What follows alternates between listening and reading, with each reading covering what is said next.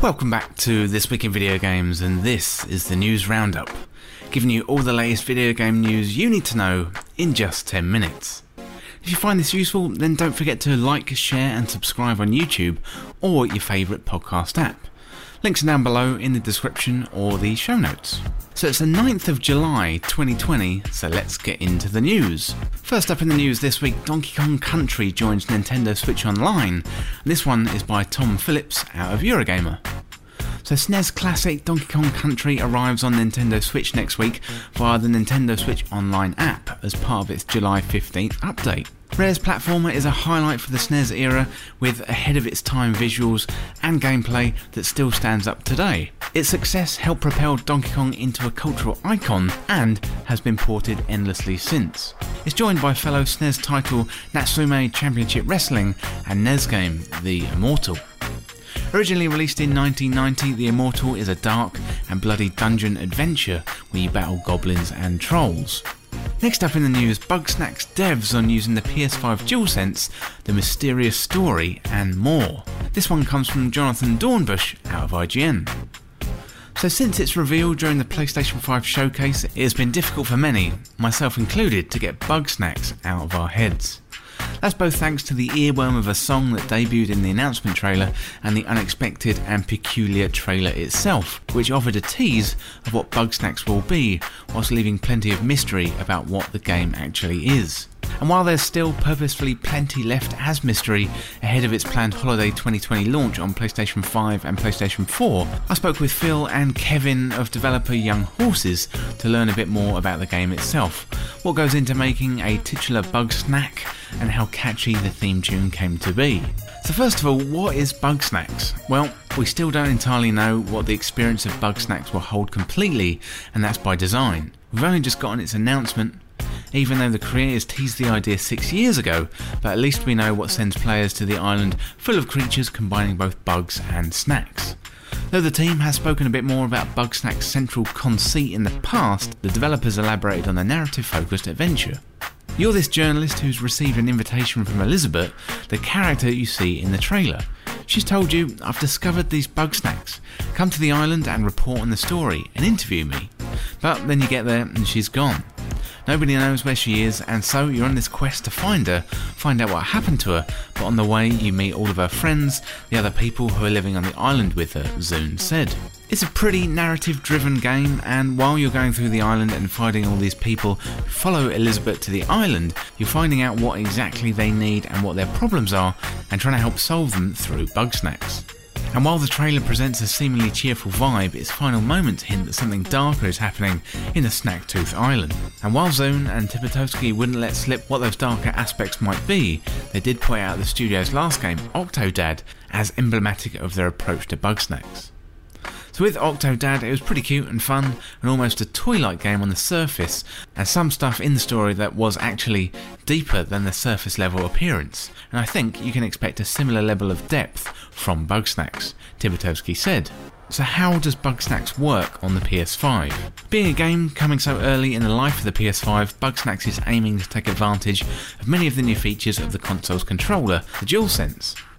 Previously, on pretty much any console that has vibration or rumble, it's a nice feature that sometimes can make things more immersive, but I haven't felt anything quite as intricate and sensitive as the DualSense's haptic feedback, Tibitoski said.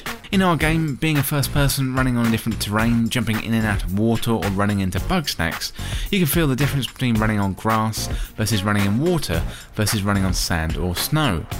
There's weather in our game, and if there's a thunderstorm and things of that nature, you can feel where the sound is coming from through the vibration.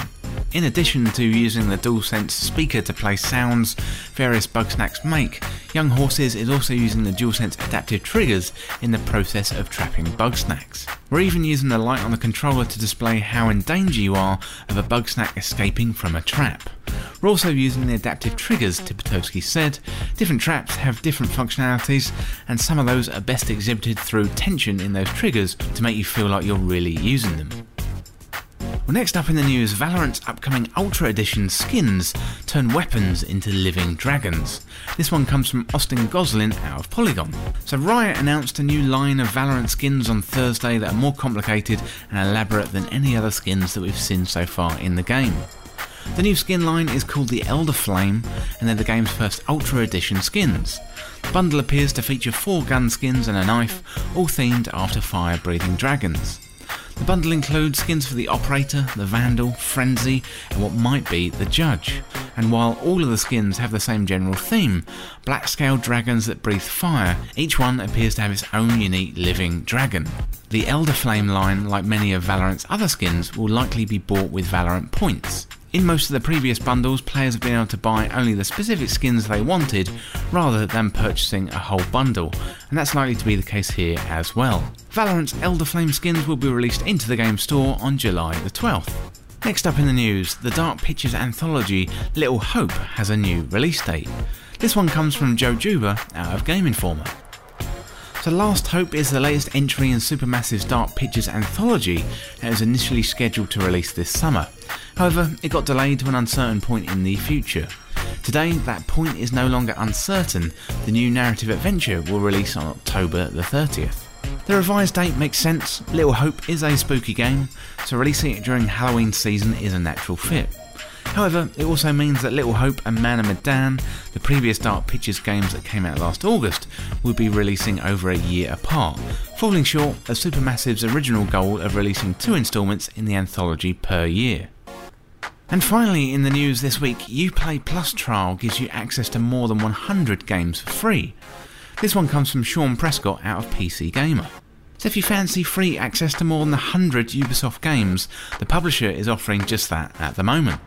The subscription based Uplay Plus service is available free for 7 days, but only until July 27th. Pretty much every Ubisoft game worth playing is on there, ranging from newer titles like Ghost Recon Breakpoint and Assassin's Creed Odyssey, through to year old stuff like Beyond Good and Evil and Brothers in Arms games. The service usually costs $15 a month, and a week is hardly enough time to complete one of Ubisoft's massive open world games, nor you like to burn through 18 Tom Clancy games on offer.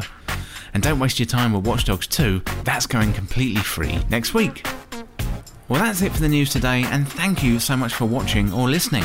For more video game news content like this, subscribe and share with a friend. To join our community, check out the Discord link in the description, and you can follow me on Twitter at TWIVG Podcast. This Week in Video Games is also a Patreon, and you can find out more on patreon.com forward slash This Week in Video Games. We can sign up to some rewards like early access to the podcast, get your name in the credits of videos, as well as exclusive content, special Discord roles, and community features. Check out the links down below in the description or the show notes for more information. Thanks again, and I'll see you in a few days.